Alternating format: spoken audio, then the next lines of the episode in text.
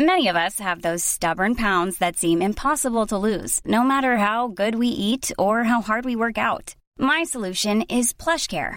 PlushCare is a leading telehealth provider with doctors who are there for you day and night to partner with you in your weight loss journey. They can prescribe FDA-approved weight loss medications like Wegovy and Zepbound for those who qualify. Plus, they accept most insurance plans. To get started, visit plushcare.com/weightloss. That's plushcare.com/weightloss.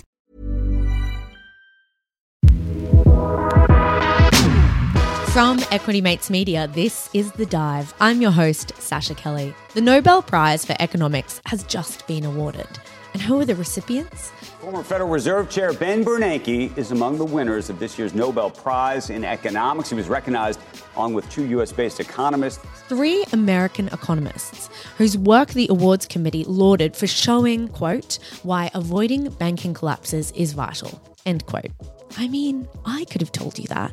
Thank you focused on the Great Depression, how dangerous bank runs can be. What's more, this work was published 40 years ago, back in the 1980s. So we wanted to get an understanding of what was happening with the Nobel Prize for Economics this year, who won, why their work matters, and how has it changed the world today. It's Wednesday, the 19th of October, and today I want to know, why should I care about the Nobel Prize for Economics? To do this, I'm joined by the co-host of Comedian vs Economist and the resident economist here at Equity Mates Media, and undoubtedly the best man for the job.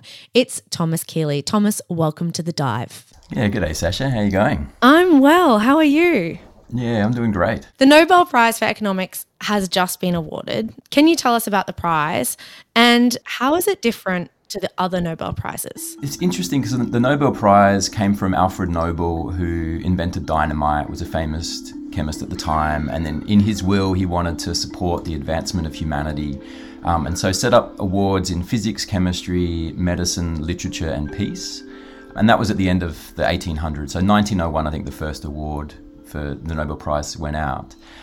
Economics wasn't in that list, and it was only in 1969 when Riksbank, the Swedish central bank, funded an award for economics. So it's not technically a Nobel Prize the way the others are. It's sort of has a different name. It's the Swedish Riksbank Award for Economics in memory of Alfred Nobel or something like that. But we just call it the Nobel Prize in Economics. I'm incredibly honored, of course, to be a co-winner of the Riksbank Prize in Economic Sciences in the memory of Alfred Nobel, to give it the correct full name. And so they sort of snuck that one in there, and then after that, I think the Nobel Prize board went, should we probably better draw a line under this, and said, okay, from that's the last one to get added to the list. From now on, there's no more Nobel Prizes. So that's where it sort of sits, and that's why it's different from all the others. And it's really interesting in the sense that it's called the Award for Economic Sciences, but back in Nobel's time, back in the end of 1800s, economics wasn't seen as a science. It was seen as part of the humanities discipline. And so it probably wouldn't have even occurred to Nobel to have an economics prize. But then sort of through the early part of the 20th century, there was this push to cast economics as a science and sort of bring in some scientific rigor. And there's been a lot of criticism of that because it's been done more or less successfully. And that's why, like, you look at this prize and it's for work that was done 40 years ago, is because economics we try to apply a scientific rigor to our work, but a lot of it's a social science. We're dealing with people and we're dealing with things that aren't easily quantifiable. So if you discover a new element to add to the periodic table, that's sort of established and you can get a Nobel Prize for that the following year. In economics, it takes a lot longer for things to play out and for us to understand the significance of particular advances and the practical application of particular ideas. And that's why I think you can get a lag like 40 years, which is what we've seen with this one. I think that's really interesting because from listening to your show, what I've learned is that economics sits in that Venn diagram between human nature and scientific theory, or, you know, practical theory. The X factor really is how do humans react to some of these ideas. Yeah, that's right. That's right. So this year's winners were three economists. Can you tell me a little bit about who they are? So we got three winners this year. We got Ben Bernanke, who was famous for being chair of the Federal Reserve during the financial crisis. And then we got two academic economists, Douglas Diamond and Philip Dybvig. It's interesting in the sense that so Diamond and Dybvig wrote papers together and worked closely together, but Bernanke never worked with them as far as I'm aware. But the prize committee said that their work reinforced each other's and decided to award them as a cluster, which itself is kind of interesting. They're both the work that they're looking at is the role of financial crises and the way financial crises unfold, and then the way we can protect an economy against the financial crisis. That's the sort of the broad umbrella of what they've got. Kind of specifically, Diamond and Dybvig looked at what they call maturity transformation. So banks tend to borrow short and lend long. So they've got deposits, which are really liquid, the most liquid asset in the economy, but then they lend long, which has a long duration, a long time to get back. And that creates a sort of a duration mismatch where you can get a run where people want their liquid assets back really quickly, but you can't go and get your illiquid assets because they're lent down the long run. Sorry, can I jump in just to make sure I'm understanding that? You're talking about short as in and liquid assets as in your savings accounts, and then the long being your mortgages and a home loan because that's 30 years. Yeah, that's right. That's right. Yeah. I mean, that's not the only sort of short, long assets in the economy, but that's sort of what we can sort of get a handle on. And your traditional bank run, that's what happens there is that people decide they want their money back from the bank, but the bank has lent it out and it's going to take them a long time to get it back. They can't pay out those liquid assets and then they collapse. And that's your traditional bank run. But what Diamond and Dybvig showed is that dynamic can play out all across the financial sector. And there's that maturity transformation creates vulnerabilities wherever it shows up. And the UK pension system at the moment was caught short last week because for the exact same thing that their assets crashed in the short term, but the liabilities were spread over the long run and they got into trouble. So that's sort of the work that they did. So the award committee said that their work showed, quote, why avoiding banking collapses is vital, which is what you were just talking about there. Mm. That seems fairly obvious to me. How did their work actually prove this or show how we can avoid it, or didn't it? Is that what we're finding out now? Bernanke was like 28 and then 30 years old when he wrote the papers that I think they are talking about in this, which is he changed our understanding of the Great Depression. I think that central point there comes from Ben Bernanke's paper in 1983, and so he was a great student of the Great Depression. And his contribution to understanding why the Great Depression was so great and took so long, it wasn't just a matter of being an aggregate demand shock in a Keynesian sense or a lack of liquidity coming from the Fed. It was because that the financial system itself got hollowed out because you had all these banking collapses. And once you have sort of banks collapse and that hollowing out of the financial system, that gave you a much deeper, a much more protracted crisis. And that was his contribution. And then that became had a practical application in the global financial crisis is once banks started going to the wall or had potentially going to the wall, the Fed stepped in a massive way. They printed heaps of money, they flooded the markets with liquidity, and the real agenda was we're not going to let the banks collapse. We're not going to have a banking crisis because we believe that if we did that, then you end up with a much bigger, you would have had a depression rather than a recession. And that was the central idea. So we've mentioned a few times that it's this idea that economics takes a while to kind of filter through and for us to really understanding the impact. But you're talking about banking crises. We've had quite a number. Obviously, you just named the Great Depression, but there's also the one in the 80s and then the global financial crisis. Why has this work that's been mainly published in the 1980s only now been recognised? Is it just literally that it took 4 decades, or has there been something happened recently that's made it worthwhile? It's a really interesting question, I think. The timing is really interesting because we are in a situation now where we have just flooded the financial system with cash again. That playbook that got established by Bernanke in the global financial crisis, we went to that playbook again with COVID and we flooded the market with liquidity and we pulled out all stops to make sure that our banks didn't collapse. Right now, that's potentially looking like it was the wrong move, because inflation's got off the chain, we're creating all sorts of problems. Inflation's running wild. It looks like we may have misplayed that, or we may have not understood that in enough nuance. It may have been the wrong thing to do. So it does almost look like the prize committee has come in and go like, I just want to just want to reinforce that saving banks in a financial crisis is a really awesome thing to do.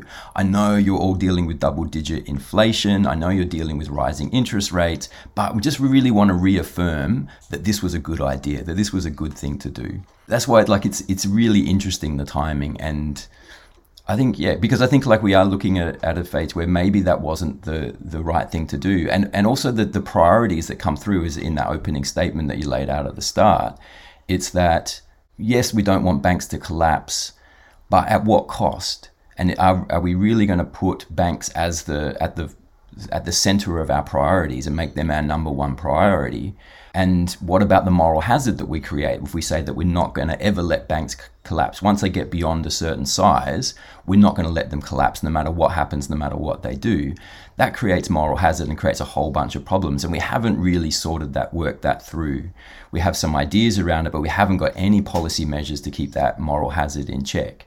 So I think that the timing in that sense is interesting. For me, it's there's an open question about is this attempt to flood the market with liquidity at all costs to save the banking system, should that really be the number one objective of our central banks? I think there's a question around that right now. So the timing of this award is kind of interesting to me. So you're talking there about the size of the bank and the fact that they are talking about supporting them in times of crises, then kind of takes away the idea of consequence from the people running the banks. Is that what you're talking about in terms of moral hazard? Yeah, that's right. That's right. I mean, one of the key practical applications of Diamond and Dybvig's work was the idea of a deposit guarantee. So that Australia instituted this in the global financial crisis. So all deposits with a bank up to $250,000 are guaranteed. They're backed by the government. No matter what happens to that bank, those deposits are guaranteed by the taxpayer. That stops a run on the bank because people go, oh, okay, I don't need to pull my money out because the government's got my back. But it creates an unlevel playing field for the big banks who have that deposit guarantee. That's a free kick. Their risk premium goes down because the government's got their back. That creates smaller banks or non-bank institutions don't have that free kick, and so they're paying more interest as a result. Yeah, is that an ideal outcome? I'm not sure, but that's what we've done with this work, and that's sort of why it's a social science. The way that they've mapped out how these bank runs work and the maturity transformation, super useful, really interesting stuff. How we apply it, how we make that play out in our economy. There's still a lot of questions around it. Let's take a quick break here, and I'll be back shortly with more from Thomas from Comedian vs Economist.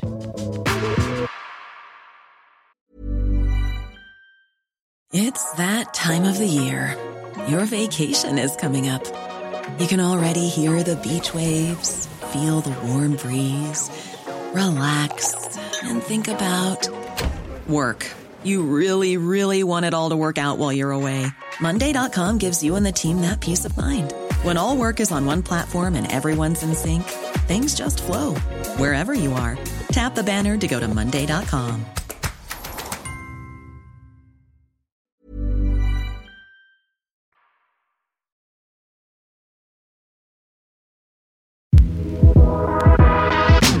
That was based on my reaction. Oh, not bad. The University of Chicago professor gets awarded the Nobel Prize in Economics, and that was his reaction. Welcome back to The Dive. I'm Sasha Kelly, your host, and today we're talking about the Nobel Prize for Economics. Let's get back into my conversation with Thomas from Comedian vs Economist. So because you're talking about the fact that we're in a time of turmoil currently, do you think that this decision will make bank runs and banking failures less likely in the future, or will it take us another 4 decades to kind of understand the impacts? We might be looking at another Nobel Prize for Economics in 4 decades that completely transforms economic theory. Yeah, I think so. I mean, it's really useful. What I think the three winners have given us is some good stories to understand how things play out right here and right now in the current settings.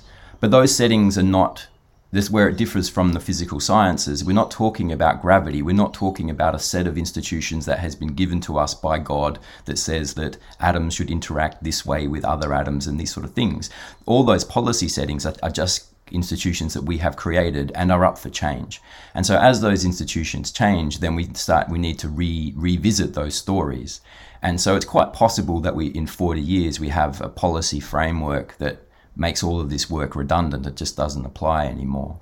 But for the moment, I think it does give us a good handle on what's happening, and does point to the way forward about where we need to do more work. And I think like the moral hazard and that sort of thing, that's definitely more work to be done there.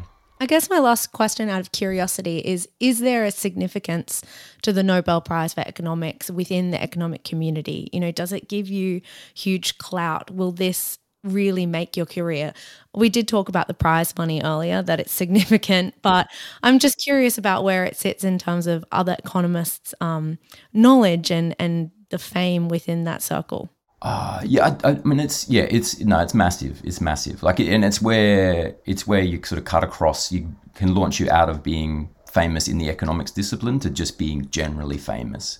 It is massive, but it does come. It tends to be awarded at end of career. Like you look at Diamond 68, Dybvig 67. I think Bernanke's about the same mark. It sort of comes at your end of the career. You're already famous. You're already a tenured professor wherever you are. So it's not going to have a massive change on your career trajectory, I don't think. But yeah, it definitely makes your mark. And no, they would be chuffed. They'd be stoked to be getting this award for sure. And solidifying work that they've done 40 years ago. So, you know, in the middle, if you're in your 60s, you know, in your mid-20s. So that's pretty incredible there. For sure. Well, Thomas, let's leave it there for today. I think you've got me up to speed, though, with the Nobel Prize for Economics. I really appreciate it. Got to give you a shout out. You also released an episode for CBE this week, post FinFest. You had a special guest in the studio, my colleague Alec Renahan, and I've just finished listening to it. Lots of laughs. It was a really great episode. So also I've got to give you a plug and say go have a listen to CVE as well. Thanks, Sasha. All right, talk to you soon. If you enjoyed this episode today, then please tell a friend about it. It is the best way for our podcast to grow. If you've just joined us for the first time, welcome. Go check out our back catalogue. We've got heaps there that I'm really proud of. If you're a Be Real fan, then check out Monday's episode. We talked all about the business of the newest social media app that's taking the world by storm. Remember, you can follow us on Instagram. We're at thedive.businessnews. You can contact us by email, thedive@equitymates.com, and you can subscribe wherever you're listening right now so you never miss an episode. A huge thank you to everyone I met at FinFest. I hope you had an amazing day. I certainly did, and it was such a joy to just get to know so many of you who are listening to the podcast. Thanks so much for joining me today. Until next time. You have been listening to an Equity Mates Media production. In the spirit of reconciliation, Equity Mates Media acknowledges the traditional custodians of country throughout Australia and their connections to land, sea and community. We pay our respects to their elders past and present and extend that respect to all Aboriginal and Torres Strait Islander peoples today. This podcast is intended for education and entertainment purposes. Any advice is general advice only and has not taken into account your personal financial circumstances, needs or objectives. Before acting on general advice, you should consider if it is relevant to your needs and read the relevant product disclosure statement. And if you're unsure, please speak to a financial professional. The hosts of this podcast and their guests may have positions in the companies mentioned. Equity Mates Media operates under an Australian Financial Services Licence 540697. Planning for your next trip? Elevate your travel style with Quince. Quince has all the jet-setting essentials you'll want for your next getaway, like European linen, premium luggage options, buttery soft Italian leather bags, and so much more. And it's all priced at 50 to 80% less than similar brands. Plus, Quince only works with factories that use safe and ethical manufacturing practices. Pack your bags with high-quality essentials you'll be wearing for vacations to come with Quince. Go to quince.com/trip for free shipping and 365-day returns.